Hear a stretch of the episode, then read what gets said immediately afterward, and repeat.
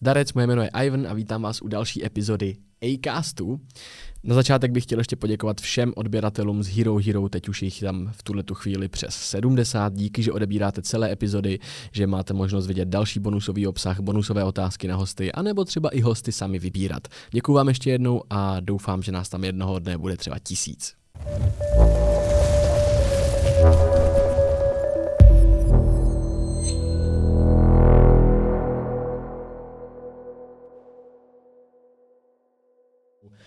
Profesionální MMA zápasník, podnikatel, ředitel organizace Clash of the Stars a jeho jméno je Tomáš Le Sy. Tome, já tě tady vítám. Kamaráde, zdravím tě a zdravím taky diváky a posluchače podcastu. Jsem moc rád, že jsi přišel, protože myslím si, že je co probírat, protože v poslední době se toho kolem tvého jména vlastně děje dost, ať už v rámci Clashe nebo dřív s těma fightama. Kde se vzal Tomáš Le Sy, Tome? Kdo je Tomáš Le Sy jakoby původně, ještě před Clash of the Stars, možná i před Octagonem, před profesionálním zápasením, kdo je Tomáš Le Sy? Tak abych začal úplně od začátku, tak moje kořeny jsou takové trošku exotické, trošku prostě zahraniční. Maminka je Polka, taťka je Vietnamec a poznali se v Česku. Poznali se v Liberci, já jsem se pak narodil v Praze. Bydleli jsme i v Polsku, v Bohumíně, bydlel jsem v Brně, ale většinu života jsem strávil a teď momentálně bydlím taky v Karviné. Ty ses narodil v Praze? Já jsem Pražák s nejkratším zobákem ze všech zobáků, co tady jsou. Ty protože to bych do tebe vůbec neřekl. A ty jsi tady žil nějaký čas jako po narození, nebo jste už asi rok, možná rok. Potom, když maminka otěhotněla podruhé s bráchou, tak jsme se stěhovali do Polska, brácha se pak narodil v Polsku, žili jsme tam, ale já se celý život víceméně žiju v Česku. No, asi kromě 2 let, když jsme žili v Polsku, tak jsem tady místní. Mně napadá tak ze začátku, když jsi krásně nakousnul tvoji národnost a tvůj původ. Měl jsi někdy v mládí na svoji osobu jakoby narážky? Protože... Jo, samozřejmě. Do dneška se s tím potýkám, ale není to jakoby problém, já to neberu jako problém. Hlavně mi to připomínají moji kamarádi. Například Tiberius z Clash of the Stars, moc dobře ho znáš, tak ten na to naráží často. Ale je to vždycky ve srandě, je to prostě v pohodě, všichni kamarádi ví, že si to můžou dovolit, protože jsou mi blízcí, ale pokud bych měl teda vzít v potaz jakoby nějaké fakt negativní případy tady toho, nějakého rasismu, tak musím říct, že mi Češi jako rasisti nepřipadají. Já si myslím, že jsou v pohodě, vždycky se někdo najde jako jednotlivci, ale jako celek, jako národ jsou Češi podle mě v klidu. A takže tak, já sám se považuji z velké části taky za Čecha, i když jsem jakoby nemám české geny, ale žiju tady celý život, mám tady všechny přátelé, většinu přátel, rodinu, podnikání, celý život jsem tady, takže já mám Čechy rád a jsem taky Čech. Takže by se označil víc za Čecha než za Poláka v tuhle tu chvíli, nebo za Vietnamce, nebo... Asi jo, musím říct, že asi jo, protože, jak říkám, jsem tady celý život, nejvíc jsem nasál té kultury české, a takže asi jo. OK. Ty Beruš tady s náma v pozadí sedí, je to tvůj společník a mě zajímá teda, jakým způsobem si s tebe dělá srandu, protože ty Beruš mluví jenom polsky většinou a my tomu moc nerozumíme. A jak si s tebe teda dělá srandu? Já jsem to nějak nezaregistroval. Třeba dneska nejčerstvější případ toho takové srandy bylo, já jsem se sám zmínil, že v Duplexu, na jedné z akcí nedávných v Duplexu, byl nějaký slavný vietnamský herec, zpěvák, DJ, něco takového. Proč se směješ? Když jsem řekl vietnamský, tak už se směješ. Protože už předzvídám, co asi Tiberius na co naráží. No a Tiberius řekl, že ne, že nejslavnější vietnamský podnikatel nebo něco, že je tady, že jsem já. Že? A takových situací je spoustu, ale tak je to vždycky sranda. Já si sám jsem ze sebe schopný dělat srandu, jak mám rád. A nemám rád lidi, kteří jsou úzkoprsí a kteří nedokážou přijmout srandu sami na sebe. Tak musíme být všichni přece. Pokud je to v nějakých hranicích, tak no, je to v pořádku asi.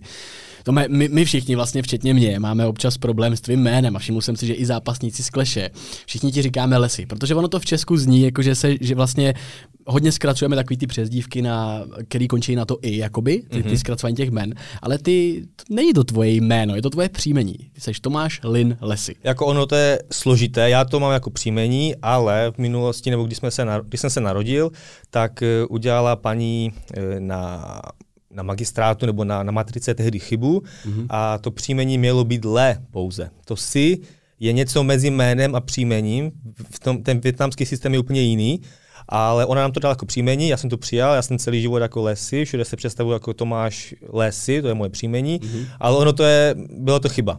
Ale takhle se to prostě zažilo, takhle se na to zvyklí.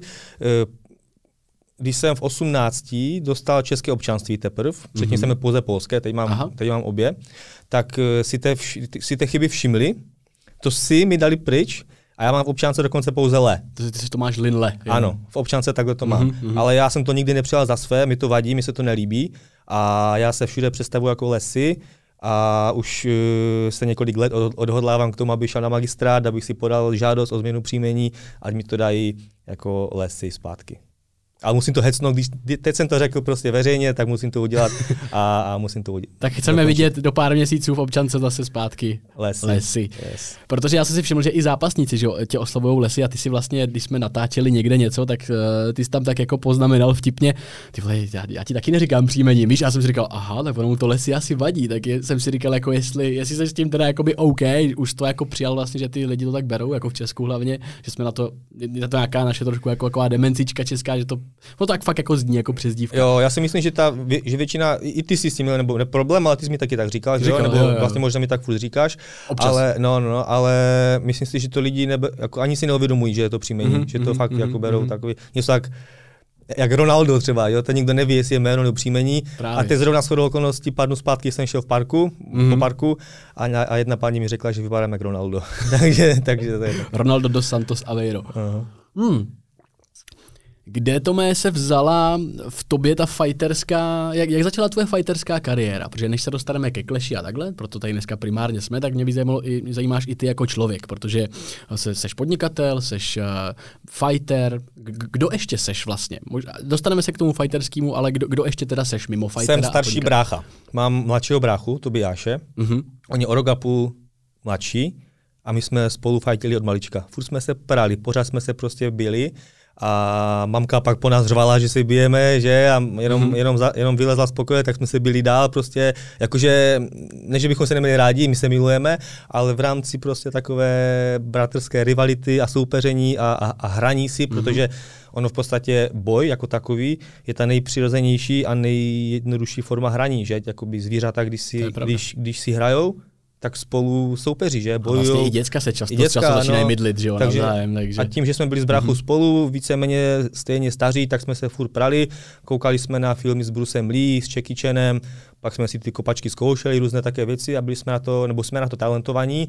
Brácha teďka nastartoval svou kariéru jako profík, on má spoustu zápasů amatérských boxů, spoustu zápasů amatérských MMA, všechno vyhrává, nebo skoro všechno vyhrává, je našlapaný a teď vyhrál i svou premiéru v profi MMA. Takže to nedávno bylo vlastně. Teď to bylo nedávno, zpátky. Neskutečný výkon, fakt jakoby velká výhra a má kariéru ty před sebou. Takže mu držím palce, všichni ho sledujte a podporujte, protože to stojí za to a máte se na co těšit. Zdravíme Tobijáše, shoutout Tobijáš. Takže tam teda vznikla nějaká ten zážeh fighterský. Už teda v mládí, už když jsi byl děcko, nejseš ten typ, co třeba hrál fotbal, hokej, ale už od jak živa. Hrál jsem hokej, hrál jsem fotbal, tenis, já jsem hrál všechno. Já jsem školu reprezentoval ve všem, co šlo. V každém sportu, tak jsem i střední, základku, i na výšce jsem měl různé soutěže. Já jsem sportoval a sportuju celý život, ale k bojovým sportům, jako přímo k tréninkům, jsem se dostal asi v 16 nebo 17 nějak tak. Já jsem hrál nejdéle hokej teda, od 9 do 16 asi jsem hrál hokej. Byl jsem brankář. Brankář jsem byl dokonce. To byl můj sen, byl brankář, pak jsem to proklínal, že jo, protože kluci se bavili o tom, kdo dá gól, že, kdo dá gól, kdo dá přidávku. A já jsem furt chytal jenom, že? Ale a pak jsem ani už nechytal, pak už jsem byl náhradník a poslední rok už mi to štvalo, trénoval jsem jak blázen, fakt jsem trénoval hodně, jako dítě jsem měl třeba 9 tréninků týdně a přesto jsem o víkendu seděl na lavičce a rybařil jsem, jak se říká. Takže mi to demotivovalo. A potom jednou cestou ze zápasu, tak nám trenéři pouštěli v autobusech filmy, že jo, abychom nedělali jako bordel a koukali na filmy. A pustili tam film Never Back Down, to je o MMA. To zná každý, že? A to jsem si říkal, ty vole, že to je fakt super, že to je jako, že to jsou frajeři prostě, že umí všechno ti borci, že? Tohle nemotivovalo tady ten film snad každýho mladýho kluka, podle mě. Jo. A začal jsem trénovat, našel jsem se v tom a s hokejem jsem skončil do pár týdnů nebo měsíců, kdy jsem dělal jakoby oba sporty společně, zároveň a začal jsem trénovat, zápasit a takhle se vyklubalo to ta cesta MMA bojovníka. A nebylo to z části proto, protože vlastně se chtěl taky trošku jakoby vykašlat už na to, že spolehat furt na nějaký tým a tohle, že líbilo se ti na tom třeba, že to je víc jako solo záležitost, že se můžeš spolehnout jenom sám na sebe a že to je jenom čistě o tobě a tvým driveu. Super myšlenka, protože to je, já jsem jakoby na tím nepřemýšlel v úvodu toho všeho, ale pak jsem si uvědomil, že jo, protože když jsem byl v té brance, tak jsem byl hrozně nervózní. Mě záleželo na tom týmu, na těch kamarádech, protože ten brankář je to poslední, které je to poslední to, co dělí od toho gólu nebo jako nególu, že? A nechceš někoho zklamat. Když něco zadupeš, tak prostě zadupeš to pro celý tým, není to jenom tvoje chyba, ale taháš dolů celý tým a byl jsem fakt hodně nervózní v úvodu těch zápasů a někdy z toho pramenily i chyby, které jsem dělal třeba, když jsem byl vyklepaný a nervózní. Ale naopak v tom sportu, v těch bojových sportech, tam jdu sám za sebe a nervózní nebývám ve smyslu, neskoro vůbec, jakoby necítím tu nervozitu takovou jako v tom zápase hokejovém, když jsem fakt vyloženě vyklepaný, ale jsem klidný, samozřejmě není to jak když jdeš na nákup pro rohlíky, je to jiná situace, jdeš fajtit, ale není to nervozita taková prostě až tělesná, jakoby. Je to spíš tak, že se snažíš uklidnit, jsi v pohodě a musíš s tou myslí pracovat a být prostě připravený na ten boj. Takže při hokeji si zažíval větší nervozitu než při zápasení. Mnohem větší. Já jsem byl fakt jako hodně nervózní v té brance. Jak říkám, v úvodních minutách, jakmile byl první zákrok, střela, něco, tak už to z tebe padá, že stejně to je i v těch bojových sportech. Někdo je nervózní, přijde první úder a je to pryč. Ta nervozita padá s tím adrenalinem, ale ta nervozita, kterou jsem prožíval v hokeji a v kleci, je diametrálně úplně jinde. A první fighterská velká příležitost tvoje byla vlastně jaká? Já se přiznám, já nemám úplně detailně nastudovanou tvoji fighterskou kariéru, vím o těch zápasech v Octagonu s Mawarem, takový ty, který byly i mainstreamově jako známý, ale můžeme se vrátit k začátku tvý kariéry jako zápasnický, kde jaká byla první velká příležitost a kolik máš teda na kontě zápasů historicky jako celkem? Nejenom profi, ale i těch amatérských, jestli si vzpomeneš. První, jako já jsem amatérské zápasy, tak jak známe dneska, ligy, prostě váhové kategorie, pravidla a jakoby takové žebříčky různé, tak to v době, kdy já jsem začínal, ještě nebylo. Já jsem začal zápasit asi po roce, co jsem měl první trénink MMA. Docela brzo, ale byly to takové poloprofi, poloamatérské pravidla, kdy něco jako v Clashi v podstatě. My jsme neměli chrániče, helmy nebo nějaké holeně, ale neměli jsme povolené lokty, neměli jsme povolené kolena, byly tam kratší kola, takové hybridní pravidla, no, semi-pro se tomu někdy říká, ale to tehdy nemělo ani hlavu, ani patu, každý turnaj, každá akce měla úplně jiná pravidla a taková byla doba, no. A to ti bylo nějakých těch 16 až 18? Asi 16, jo, přesně tak, něco takového, no. Ale jako první zápas velký, podle mě, který se vysílal, no asi první rozdíl mezi těmi fighty, které jsem měl 4 úvodní, a potom první v Octagonu byl to, že se ten zápas Octagonu na Octagonu 5 v Ostravě vysílal živě, prostě pay-per-view. To už je velký rozdíl oproti tomu, co bylo v minulosti. To byly akce prostě na místě lokální, žádné streamy, žádný online. Jo. Pouze se prostě bojovalo, dělal se záznam, to se pak hodilo na YouTube a to bylo všechno. Ale zápas s Slováček byl ten první soupeř, Honza Slováček. V tom Octagonu. V Octagonu. Tak to byl první zápas takový, jdeme tomu, na velké scéně, protože Octagon je velká scéna. V té době to nebyla až tak velká scéna, byl to 5. turnaj, teď už jich mají za sebou 35, 7, něco takového. Posunuli se neskutečně, ale v té době to bylo nejlepší, co mohlo být. A když jsem tu nabídku dostal, tak jsem byl hrozně šťastný a vyhrál jsem naštěstí. Udělal jsem dobrý zápas, udělal jsem dojem, neudělal jsem jenom to, že by vyhrál nějak nudně, ale udělal jsem i tu show okolo a myslím, že jsem ukázal, že na to mám. A taky se to projevilo, dostal jsem nabídku do výzvy, na další zápasy a už to fičelo. Já jsem se právě chtěl navázat otázkou, vlastně, jestli to byl ten moment, kdy se potom o tebe začali zajímat dál, jakoby Octagon jako takový, jestli ti nabízeli další zápasy, jestli tě chtěli jako fightera, jestli jsi byl ten fighter, který to je schopný prodat a ukázat i nějaký výkon. Takže tohle to byl takový ten odrazový můstek, tady ten první zápas. Jo. To se povedl. Já sám jsem se cítil trošku zklamaný sám ze sebe, ale tak zpětně si říkám, že to bylo dobré. Vyhrál jsem na TKO, kdy jsem mu rozkopal nohu a po druhém kole už nešel do třetího. A zápas to byl dobrý. Nedávno jsem na něho koukal po dlouhé době, takže jsem si to užil. Je na YouTube někde? Je na YouTube, všichni jsou na YouTube. Octagon 5, Tomáš Le Sy. Milion shlednutí to má asi, takže... Tak podle podcastu bude 1,5 milionu minimálně. A potom další zápasy byly jaký? Vlastně kolik těch zápasů v tom Octagonu máš? Octagonu asi 7, s tím, že je ostuda, že mám jenom 3 výhry a 4 prohry. Máš 3-4 máš. No. A můžeme tady jenom vyjmenovat, koho si porazil, jenom jmenovitě a s kým si prohrál? Jako tak můžeme to si postupně. Já jsem teda Slováček, byl Octagon 5, potom jsem šel do výzvy, to jsme natáčeli výzvu reality show na Slovensku. Tam jsem zápasil s Karlem Ryšavým, tam jsem prohrál TKO ve třetím kole, ale krásný zápas, to jsme jako udělali asi nejlepší zápas té série, nebo možná jakoby všech sérií, to bylo super.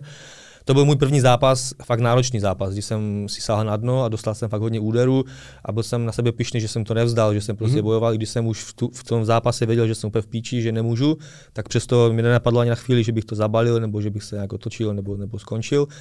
A takže to byl zápas, potom byl zápas v O2 aréně s Markem Bartlem. Tam jsem... Bylo docela rychlý vlastně proces, ty jsi naskočil do Octagonu a ten do toho prvního zápasu vlastně, potom byl tady ten v té výzvě ano. A vlastně třetí zápas už před O2 arenou. V O2 aréně, jo, to byl asi první nebo druhý zápas toho večera, ta O2 arena ještě nebyla plná, jo. Ale přesto to byl zážitek, že jo. Taky to byla O2 arena. Jenom tam být je jakoby super, že ten prostor je obrovský. Takže tam jsem dostal loket a otevřel mě tady nad okem a rozhodčí to, nebo doktor to ukončil. A pak jsem měl 2 výhry v řadě, Omára jsem porazil, Tripšanského jsem porazil. Omár to byla sladká výhra, protože jako Omár je kamarád, tohle jako je mi líto, nebo líto, prostě to je sport, ale spíš šlo o to, že jako v reálném životě. My jsme byli spolu v té výzvě. Jo. Aha. A tam jsme si rozuměli, bylo to v pohodě, jako máme se do dneška rádi, napíšeme si, jsme v kontaktu, ale šli jsme do zápasu spolu, ale jde o to, že to bylo v Ostravě, v ČEZ aréně nebo v Ostravar aréně dneska a to je největší hala u nás v Ostravě. Jako dítě jsem měl sen tam hrát hokej, že jo, to je hokejová hala, ta hrál Vítkovice, já jsem snil o tom, že tam budu prostě chytat a hrát. A pak jsem tam bojoval, jo. A měl jsem tam celý kotel, jako všechny přátelé, tam byl obrovský kotel, já a David Kozma, pocházíme z Karviné, máme spoustu společných kamarádů a vždycky společný kotel a tam to bylo slyšet hodně. Takže... Vlastně vy s Davidem spolu i dost trávíte čas, že jo, poslední dobou na storíčkách. To se zdá, protože těch storíček jako nedávám až tolik a když už jsou nějaké moje momenty zajímavé, tak se tam objeví i David, já naopak u něho, ale já bydlím v Karviné, on v Praze, takže jako moc času spolu netrávíme, ale jak říkám, máme spoustu společných přátel a různé akce, oslavy a všechno možné se potkáváme. A no, to byly 2 výhry za sebou? 2 výhry za sebou, potom jsem prohrál s Tadeášem Ružičkou v Undergroundu a potom jsem šel MMA s Msaté, to byl takový náhradník vlastně za nějakého Ukrajince, který nedorazil kvůli covidu a tam jsem byl v nejlepší formě, co jsem kdy byl v tom zápase a prohrál jsem v prvním kole na páčení na nohu. Tam mi zamotal krásně. No. To byl ten 7. zápas. To byl 7. zápas, jo. Takže tady až vlastně Mawar byl předposlední. Předposlední, jo. A tam totiž se k tomu váže nějaký i příběh, že jste se dost jakoby hrotili, ale já jsem to hledal na YouTube a nevím, jestli mojí nešikovnosti, ale nemohl jsem to najít. Tam probíhaly nějaký jako stare-downy velký a už to bylo jako, bylo to příběhově podkreslený. Jo. No tam, jo, šlo o to, že to byl... To bylo v době covidu, kdy začal covid, byl absolutní lockdown, Praha byla úplně prázdná, jsem chodil po Václaváku, tam bych napočítal lidi na prstech 2 ruk. A Octagon uspořádal Octagon Underground, kdy jsme jako bojovali v Postoji a byli tam napůl bojovníci MMA a napůl bojovníci právě postojáři. Ale byly to normálně profi pravidla? No, byly to pravidla jako underground pravidla prostě, no. To znamená, v čem je to přesně jiný?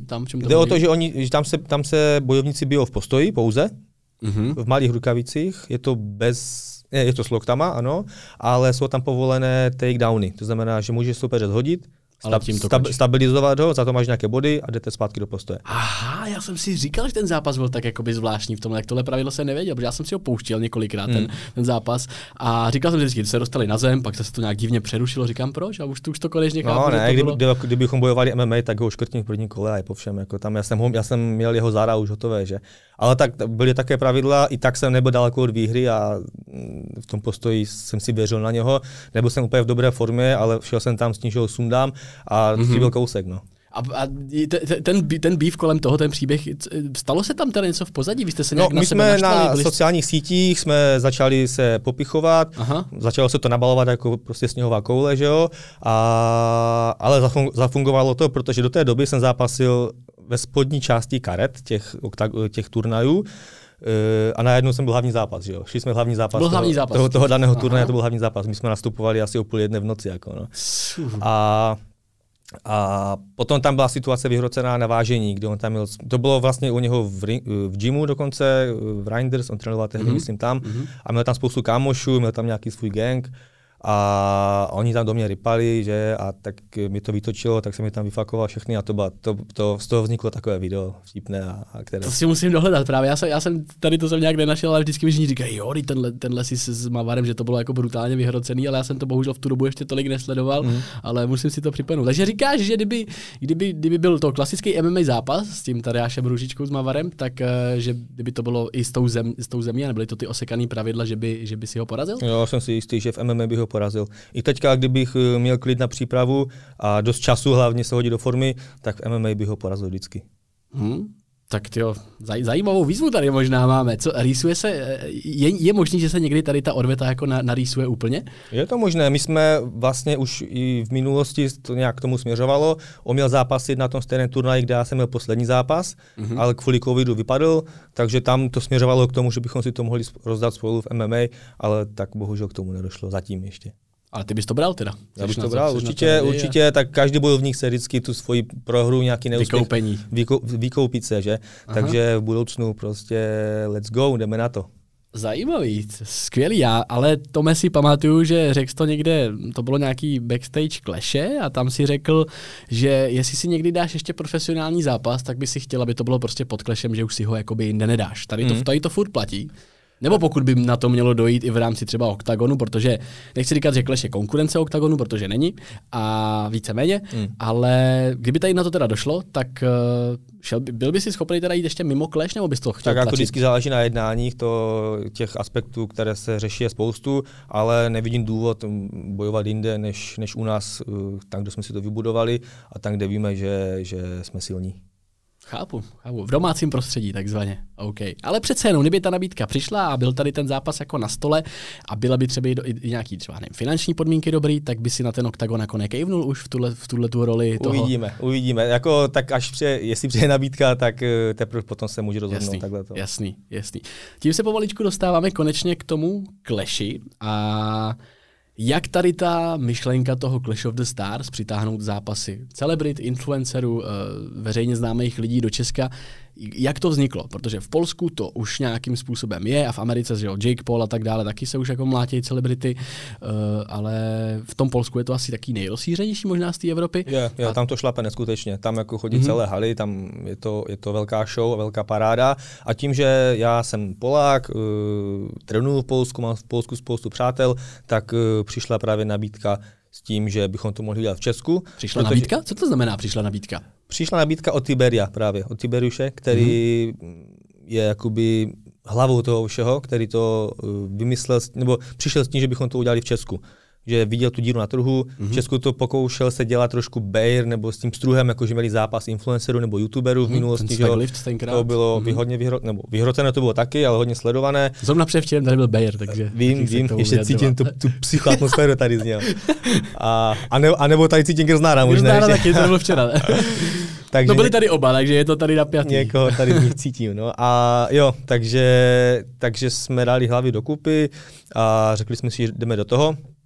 Že to rozjedeme, už je to přes rok vlastně, co celý ten projekt chystá, dlouho to utajení, protože nechtěli jsme vyvolávat nějaké velké halo, aniž bychom byli ready prostě jako vystoupit ze stínu. Takže ten projekt už trvá dlouho, ale na světlo světa přišel vlastně v prosinci loni. A ta první myšlenka teda vznikla už kdy? Kdy to bylo cca? Jako kdy ten Tiber už přišel a hele, pojďme to udělat? Kdy to bylo?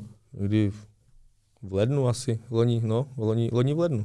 Takže nějakých pak 3/4 roku probíhala nějaká příprava v pozadí a vlastně v prosinci už začalo to oficiálně. V prosinci byla první tiskovka v Duplexu, že jo, a předtím ty jednání jakoby s bojovníky a vůbec naše nějaké myšlenky a pochody.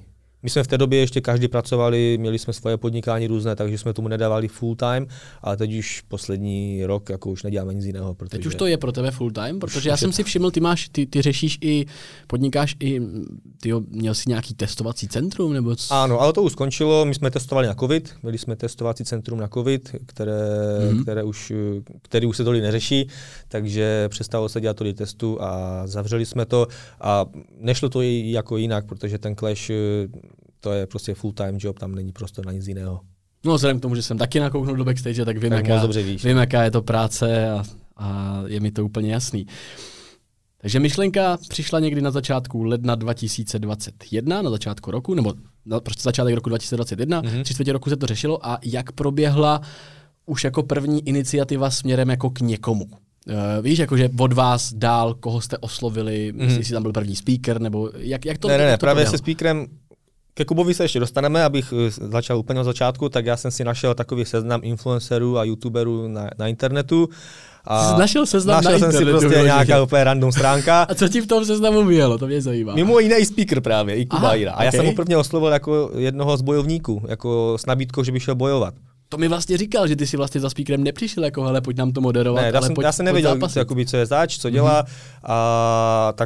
Do dneška si pamatuju náš první rozhovor, to bylo asi 9 večer, já už jsem večeřel, po tréninku jsem byl a večeřel jsem doma a teď mi volá nějaké číslo a volali jsme si asi hodinu, hned na poprvé. Jsme si povídali, Kuba mi řekl teda, že pracuje i jako manažer, jako právě moderátor, speaker a že by kromě zápasu, který on furt chce, má spoustu adeptů na něho, jako je řada taky celkem, tak kromě toho by mohl teda se zapojit i jako manažer, jako někdo, kdo nám bude dohazovat a hledat kontakty a navázali jsme spolupráci a velkou část těch zápasů nám právě pomáhá domluvat i Kuba, že ty schůzky iniciuje on, schání nám kontakty, komunikuje s těma lidma, takže... Protože už vlastně většinu těch lidí znal, takže ano, to nebylo tak těžké vlastně si ty lidi... A tím pádem potom i pro nás jednodušší, nebo bylo jednodušší jim nabídnout něco, čemu uvěří. Protože nakonec spousta z těch lidí, se kterými jsme se potkali, na základě schůzky přes Kubu, mi řekli, jo, já jsem viděl tvůj mail, že mi přišel, ale já jsem nevěděl vůbec, kdo jsi, mi píše nějaký lesy, že co jako.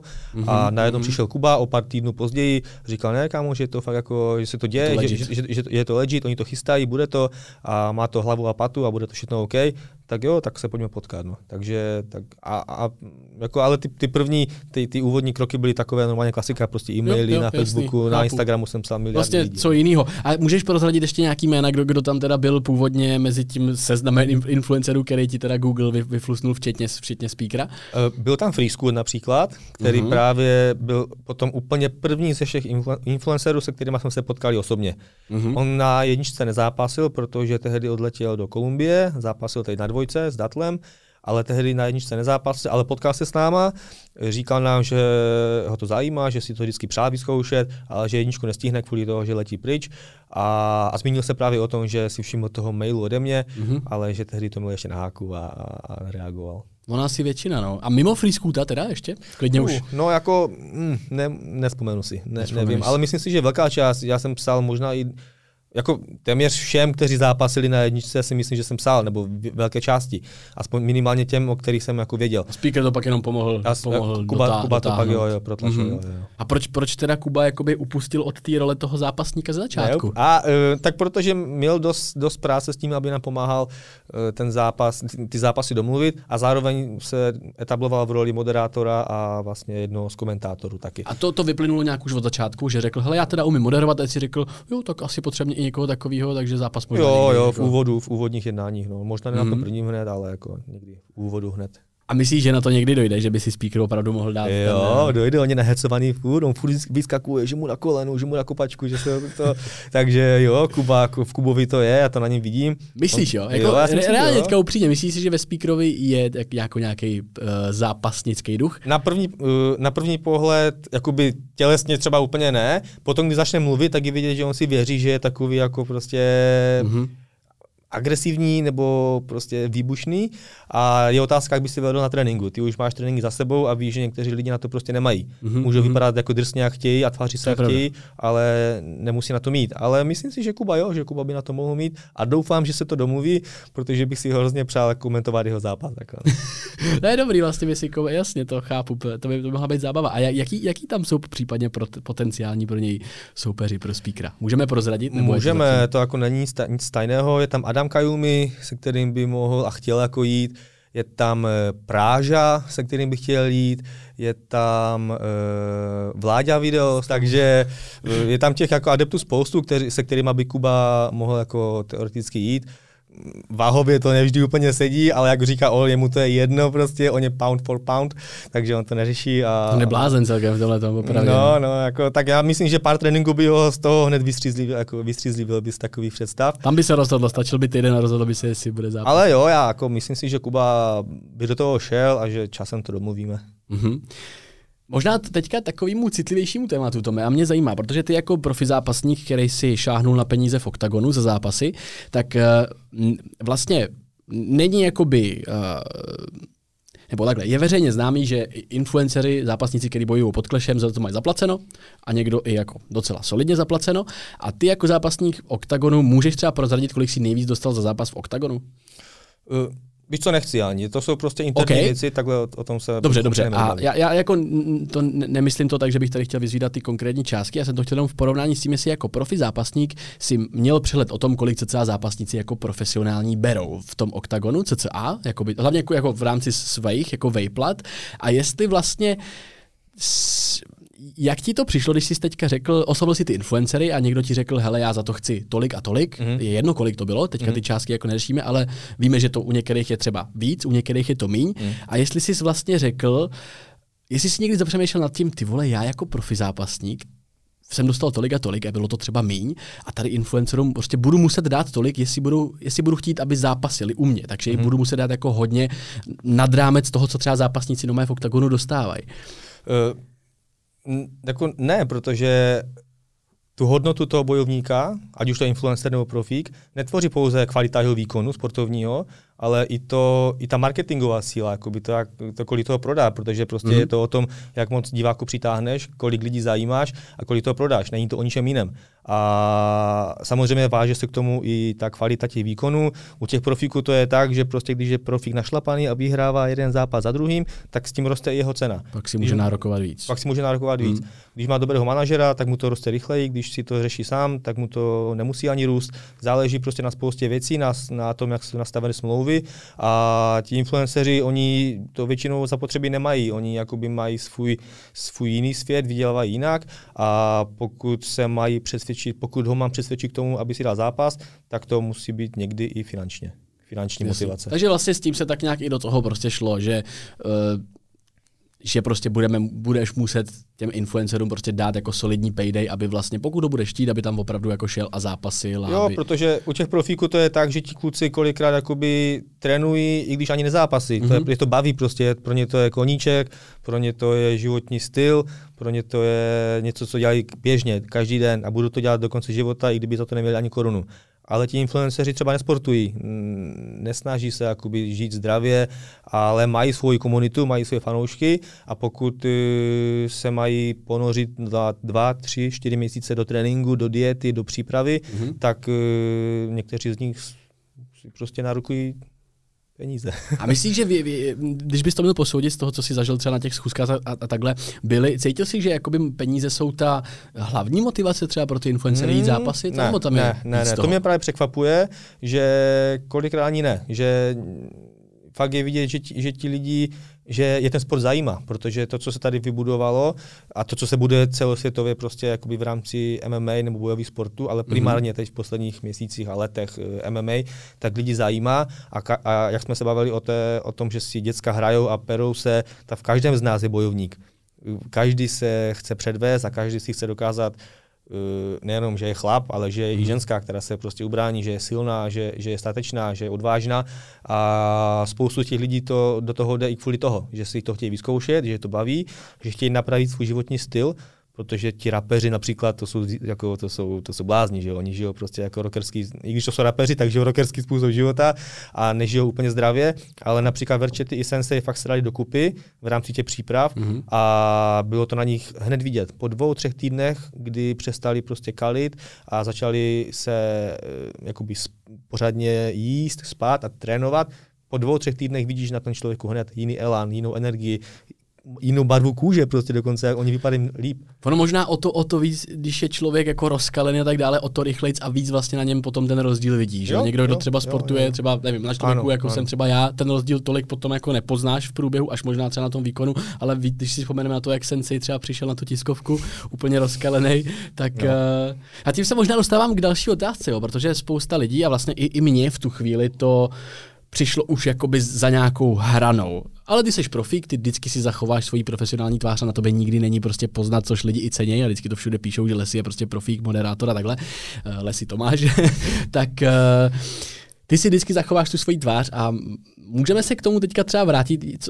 Cítil jsi v tu chvíli jako yes, máme tady fakt jako brikule, anebo už jsi říkal, ty vole, možná už tohleto jako třeba to neudělá úplně to dobrý jméno. Víš, tím jak tam byl Sensej nakalenej, byly tam hroty s někým v publiku dokonce, tak jestli to pokládám tu otázku správně, jestli... Ne, já ti rozumím, ale já to vnímám tak, že každý z nich si tvoří svůj image nějakou. Je to hlavně jejich vizitka. Je to jejich vizitka. My tam máme slušné lidi, máme tam i lidi, kteří úplně slušně nejsou. A teď každý z těch diváků si musí vybrat, komu fandí, jaká ta persona se jim líbí a komu budou držet palce. Někdo drží palce právě Sensejovi, protože byl takový, ale nakonec bylo fajn, že přišel v takovém stavu. A pak nakonec to vlastně bylo dobrý, protože tam ukázal ten brutální kontrast. Ten kontrast, přesně tak, protože sám víš, ty jsi s ním točil potom ty tréninky různé a on byl úplně jiný. On byl úplně jiný, že byl, fakt na něm bylo vidět, že on maká, že se do toho jako dostal, že ho to baví a předvedl super zápas a krásnou gilotinu tam utáhl a vyhrál. 100% souhlasím. A když se ještě vrátíme na začátek, čistě, jak jsi říkal, že Tiberius to vymyslel tady, to pojďme to udělat v Česku, bylo to opravdu jenom hele, je tady díra a vidíme tu díru a jdeme ji zaplnit, a nebo tam byla ještě nějaká jako už tehdy jako větší vize na začátku, jakože ten předpoklad, že to bude opravdu úspěšný. Jak jste to viděli na začátku? Vize samozřejmě, protože jsme viděli, že ten koncept funguje, koncept těch zápasů, influencerů a známých osobností obecně, že to lidi táhne, jenom je to třeba dělat správně. Jako není to jenom o tom, že si pozveš prostě známé lidi, naslibuješ jim hory doly a pak to nesplníš. Je třeba to dělat s hlavou, nějakým způsobem prostě ekonomicky vyváženě a věděli jsme, že to zvládneme, nebo věděli, tak jako každé podnikání je risk, že jo, ale šli jsme do toho a zatím se nám to daří, fungujeme, chystáme další akci, třetí turnaj, brzo se dozvíme, jestli třeba uvidíme i tebe zápasit, takže jo, jedeme dál a jsme spokojeni zatím sami se sebou. A vyšlo to podle plánu všechno? Bylo vlastně to, co jste od toho začátku, ta první vize, jak jste si to představili, ten první turnaj, vyšlo všechno podle představ? Nebo některé věci jsou ještě mnohem lepší, než jsme čekali. Jo? Například první tiskovka, úplně ta první v tom prosinci, my jsme nečekali, že tam bude taková show, že to bude mít takovou odezvu, že to bude mít taková čísla, jo.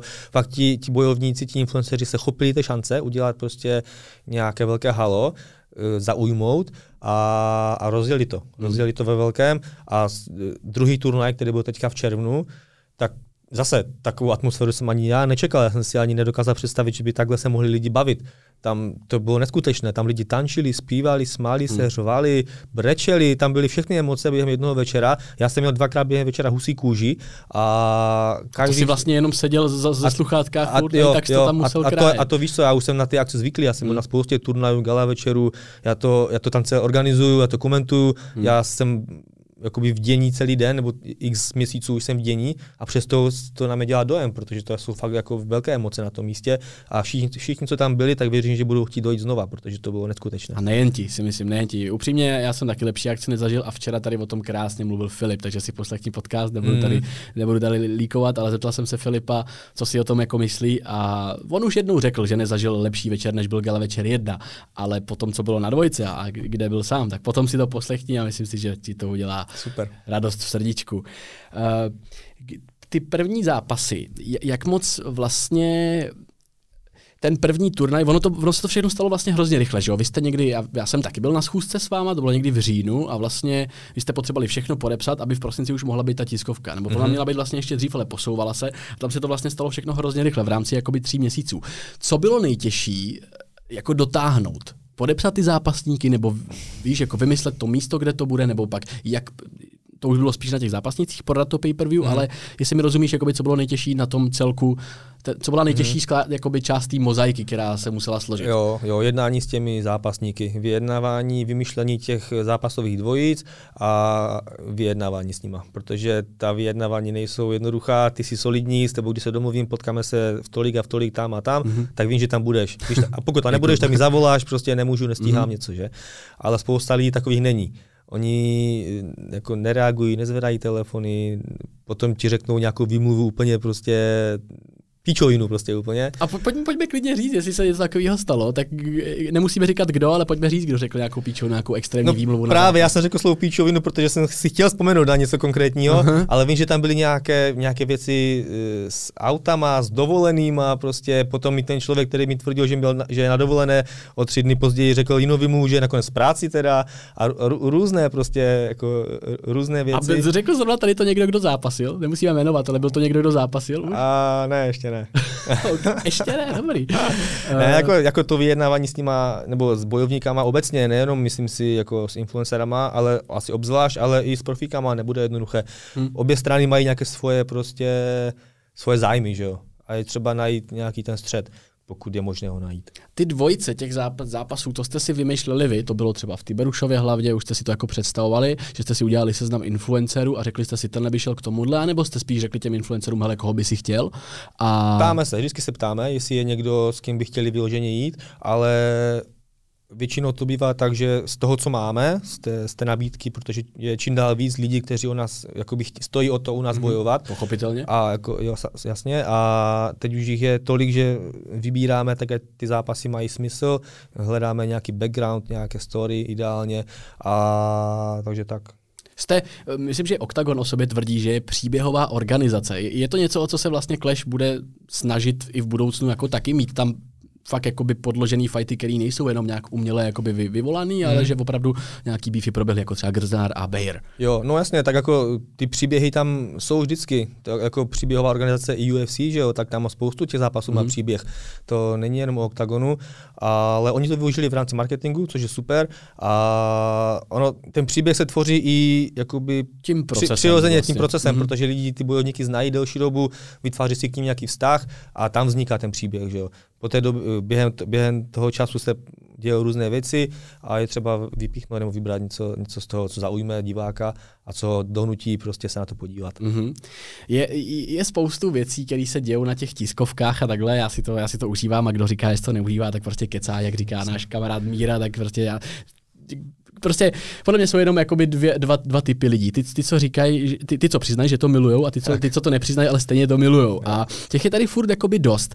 A strašně častý argumenty jakoby na internetu, na TikToku, v komentářích, na sociálních sítích je to, že to je špatná reklama sportu. Jaká je na tohleto tvoje odpověď, na tady ten argument, který je za mě debilní?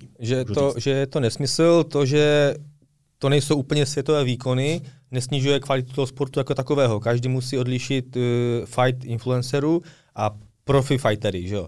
A to, že někdo neumí hrát fotbal, neznamená, že ho hrát nemůže, že jo. Tak jako za barákem nebo na hřišti hrajou lidi, kteří to neumí, ale baví je to, hrajou tu s partou kamarádů a každý může sportovat. A to, že ti naši bojovníci mají na přípravu půl roku, 3 měsíce, někdy měsíc, prostě záleží, jak to vyjde, a jdou do zápasu, si nezaslouží nic jiného než respekt.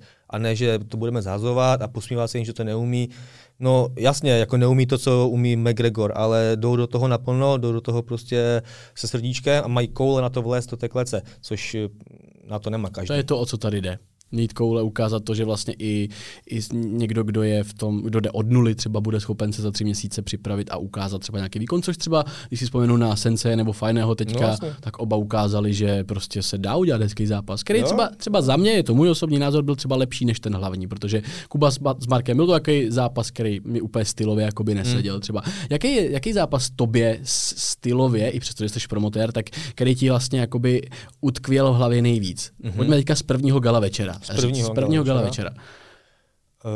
Já jsem se těšil dost na zápas Michálka a Bestrika, protože bylo vidět, že jsou oba sportovci a že by to mohl být dobrý a vyrovnaný zápas. Ale Bestrika on se snažil, kopal, ale nic nevycítil ten distanc a netrefoval ty údery. Ale naopak Michálek udělal super výkon. Jako on předvedl i v postoji dobré techniky, dobré údery a kopy, potom tam šel krásně na pletivu po takedownu, měl rovné záda, vypadal silný, u toho zvedl ho do vzduchu, pleskl s ním o zem. To je pravda, tam bylo. Bestrika mu ale 2krát utekl, což jako bylo super, protože zase někteří borci, když se dostanou na zem a leží na zádech, tak jsou jak želvy. si takhle schovají a prostě a čekají jenom, zabalí se, ať se nestane nic hrozného a čekají, až to ukončí rozhodčí a je konec, ať ho zachrání ten rozhodčí. Ale tak to není, tak prostě když se na zádech, tak se musí vytočit na bok a utéct, že jo. Je pravda, že se asi dvakrát přehodili navzájem, že jo. A Bestrika utekl dvakrát, takže je vidět, že jako není sráč, že prostě že pokud se na tu zem dostane, tak dokáže utéct, neposere se z té situace, že se mu ty zrovna nedaří, že je v horší situaci a že by to zabalil a dostali se zpátky do postoje, pak na zem do postoje, ale potom trefil Michálek přímo před náma, to bylo 1,5 metru ode mě, trefil krásnou kombinaci, myslím zadní, přední, zadní, tři takové háky. A byl nahulený opravdu. A jako šel, jo, to bylo káčko, to byl knockout, to nebylo TKO, to byl knockout, on fakt šel jako bezvládně, potom se podobral hned samozřejmě, ale rozhodčí to Myslíš, že to bylo správně zastavený, protože správně. I Bestrika vlastně měl pocit, že v tu chvíli ještě ono tam ještě Honzi poslal takový kladívko, ono jako úplně nakonec, když už Bestrika padal, tak Honzi tam ještě takhle ťuknul kladívko a rozhodčí to už vlastně za toho letu, co dopadal na zem, tak už to ukončoval. Nemohl to třeba nechat ještě rozhodčí jakoby v tu chvíli? Ne, to bylo zcela správně. My máme kvalitní rozhodčí profíky, kteří pískají všude po Evropě, pískají ty největší turnaje, takže tam to bylo zcela správně. Co bych jenom tak tomu řekl ještě, že to tak někdy bývá, že ten bojovník, který dostane ten knockout a hned se probere, tak má pocit, že ty vole, však se mohl jít dál, že jo. Ale kdyby se jelo dál, tak by nakopil 2-3 zbytečné údery. A nemusel by se probrat prostě hned, ale mohl by tam ležet ještě minutu, že jo. Takže je to zbytečné.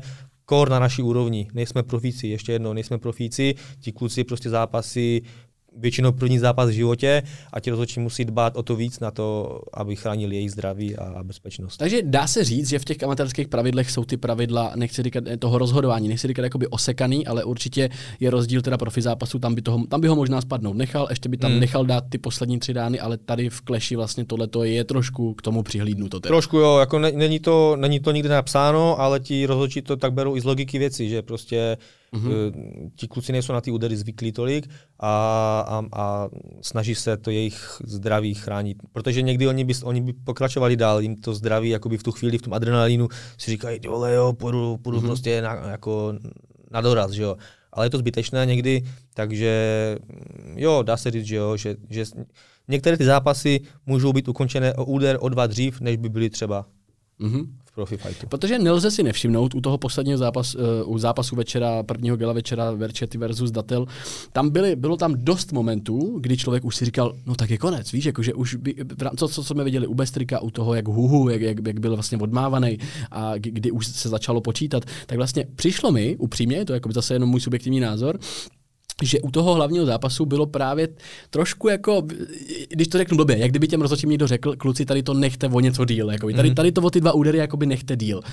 Nebylo tohleto jako realita, která jako, že hele, to hlavní zápas musíme ho trošičku fakt jako naboostit. Nevím o tom a já si dovolím nesouhlasit s tím, že by tam byly momenty, které by měly ten zápas ukončit. Tam bylo víc v wrestlingu, bylo tam také přetahování se na zemi, upletiva, ale nemyslím si, že tam byl moment na ukončení. OK. Já si říkám, je to můj subjektivní názor, já jsem si ho pouštěl jenom jako párkrát potom a zase ono z videa a z toho, když tam byl člověk živě, to přijde úplně jinak. Zase teďka už po nějaký době jsem si říkal, ten zápas vlastně nebyl tak extrémní, jako mi připadal v tu chvíli s tím adrenalinem, když jsem se tam... Co je, vlastně naplnili všechny tiskovky, který byly, naplnili tu představu toho, s jakou vizí do toho Clash jakoby šel. Ty už jsi na to předtím jakoby odpověděl, že se ti to jako velmi líbilo, ale byly momenty, kdy jsi teda řekl třeba, jestli něco už není too much, jakoby úplně upřímně. Nebylo to už jako na nějakým stropu těch brikulí, který se Clash jako snaží tvořit. Když mi přistalo vajíčko na klaťasech, tak to jsem řekl, kurva... Ale ne, to si já srandu, všechno, myslím si, že je OK, zatím se nedělo nic. A jaký je za tebe nejlepší moment z těch tiskovek, který už proběhly, i těch stardownů a všechno, co je za tebe jakoby moment, který jsi nejvíc užil? Moment, který jsem si nejvíc užil? Který máš prostě fakt jako zapsaný, na který si vzpomeneš, když ti to teďka o tom jako tady řeknu. Asi úplně první tiskovka, ta v prosinci, úplně první ze všech, kdy jsme byli všichni nervózní, prostě jsme tady s projektem velkým, že jo, a chceme udělat jako dobrou show, ať se lidi baví a ať se to všechno povede, ať začneme prostě dobře. A teď sedíme na tom pódiu a jako tak všichni takový, nebo aspoň já jsem byl nervózní takový, že jo, a čekal jsem, co se bude dít. Teď ty formality na začátku, co jsme, kdo jsme, co chystáme, a teď dostali mikrofon Luktuma a Tadeáš Veselý.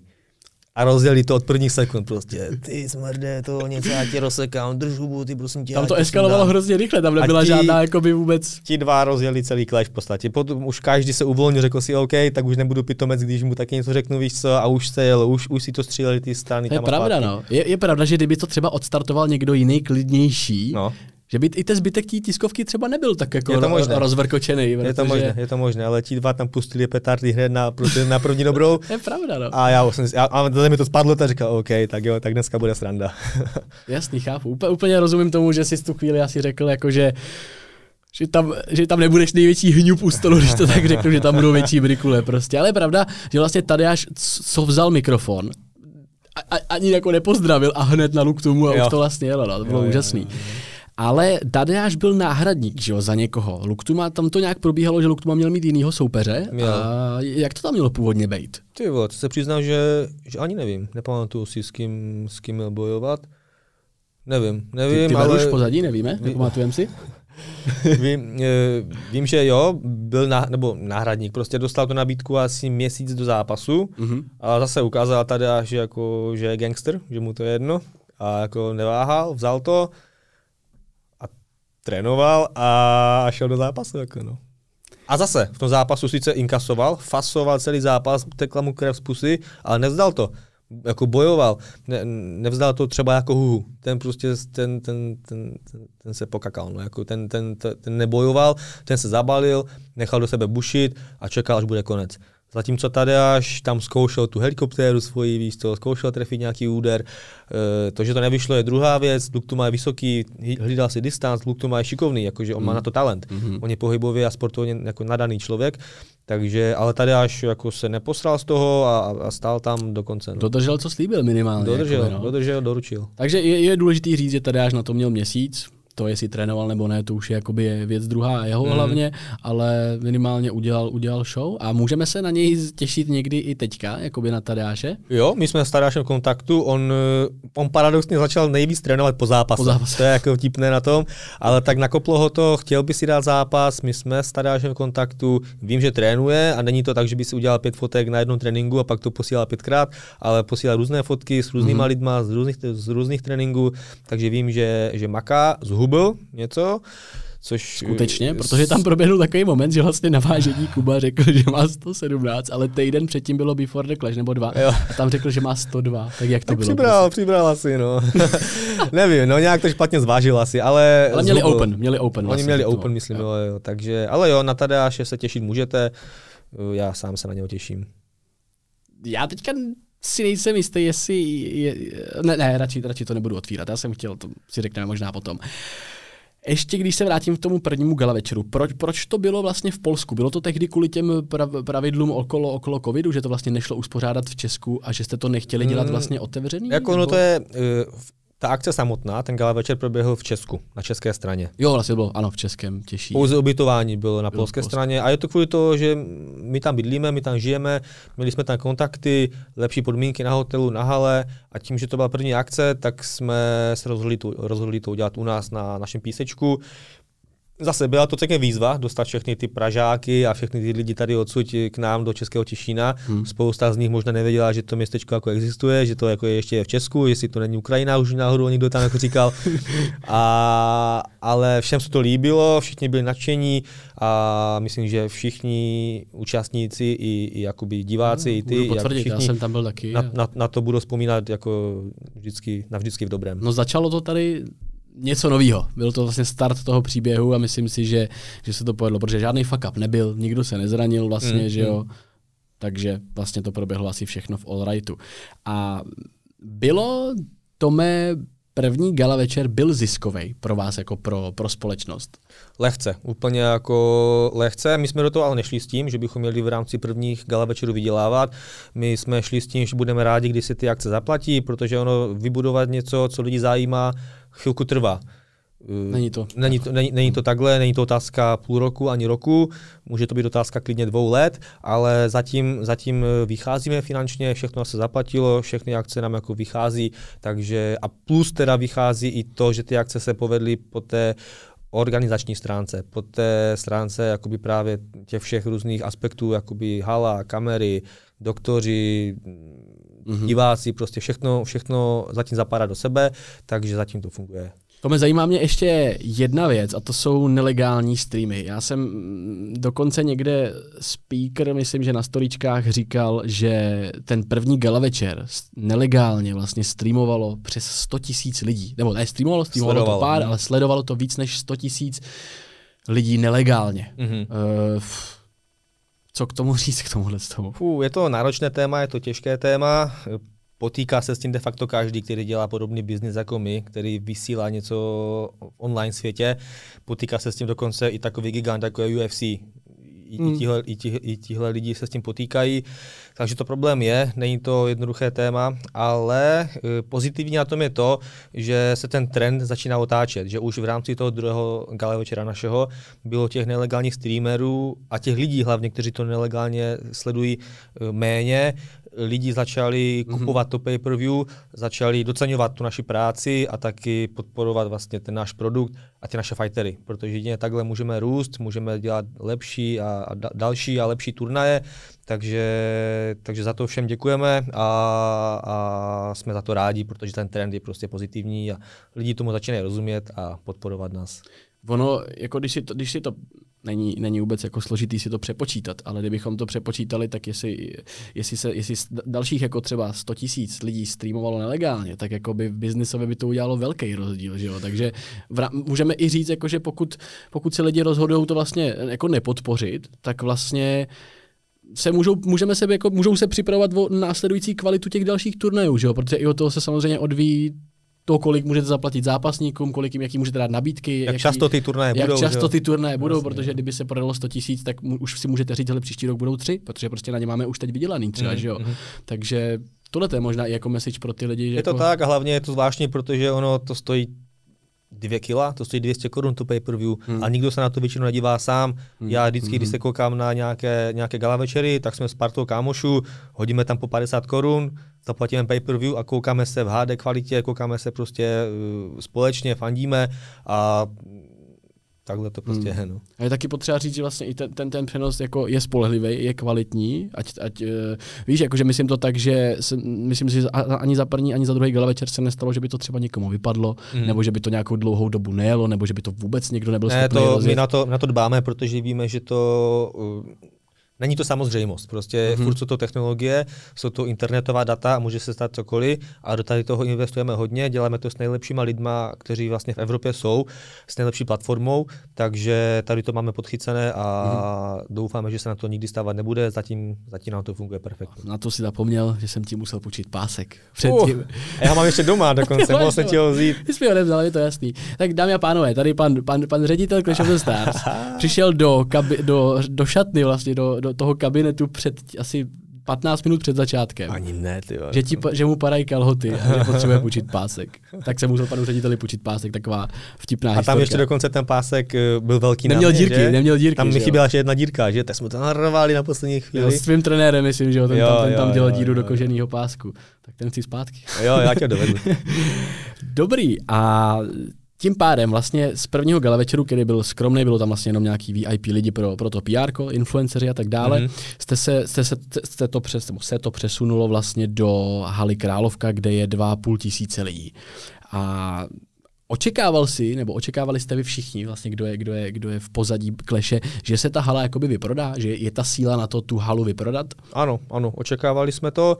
Nakonec se to úplně nepovedlo, chybilo nám asi 100 lidí, abychom jako prodali všechno, ale nakonec se to naplnilo z velké části a jak už jsem dneska říkal, jako všichni jsme si to užili, byla to skvělá akce a těším se na další. Takže 2400 lidí, co bylo na... Ano.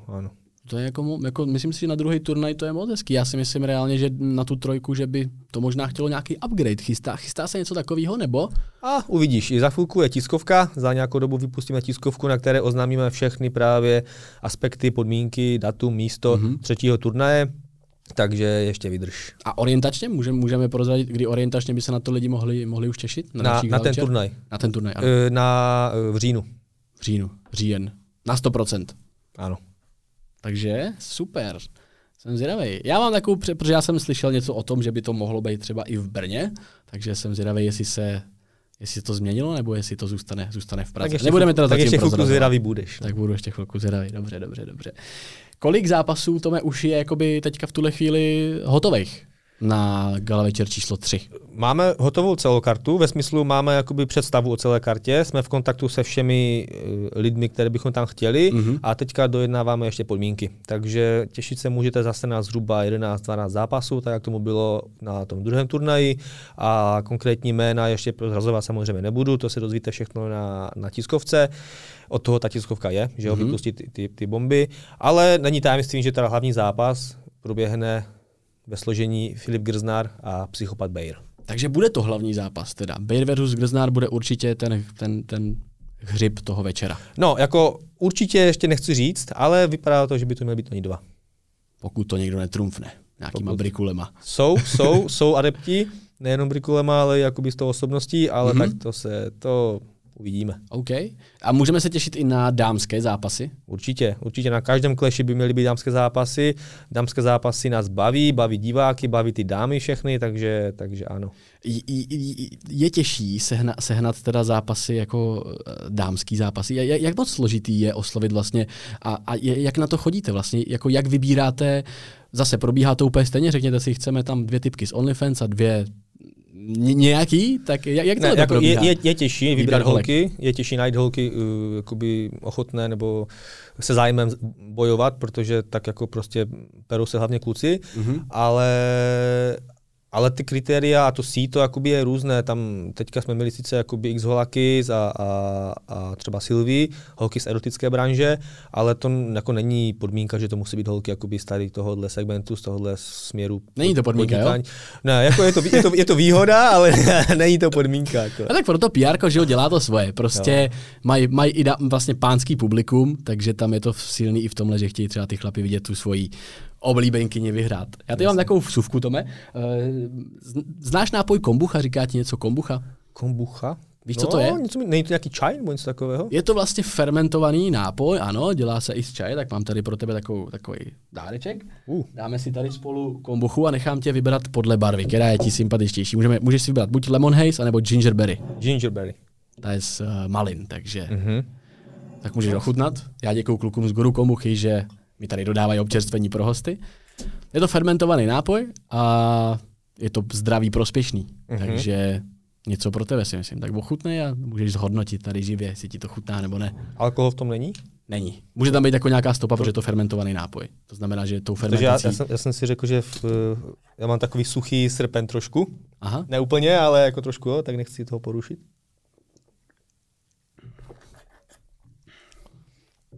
Moc dobré, ty vole. Chudná ti to? Ne, jako není to špatné, ale cítím tam právě tu fermentaci v tom. Jo. Může tam vznikat jako nějaký malý množství alkoholu tou fermentací. Jako, je to... Oni to jako zkažené, ale tak samozřejmě je to schválně, že jo, jakoby je to záměr. A vím, že fermentované věci jsou zdravé, jako nejsem nějaký expert na zdravou výživu, ale tak myslím, že trošku tomu aspoň nějak povrchově rozumím a super, můžu si to nechat? Určitě. Minimálně, kdyby ti to nechutnalo, tak ta flaška si myslím, že je moc hezká. Je dobrá. Ještě mě zajímá, Tome, teďka vlastně sice jsme nechtěli odhalovat zápasníky, ale už vlastně i na storičkách Clash a tak dále, už nějaký jména už tam byly zveřejněný se smlouvou a vlastně jedním z nich je Olchyč.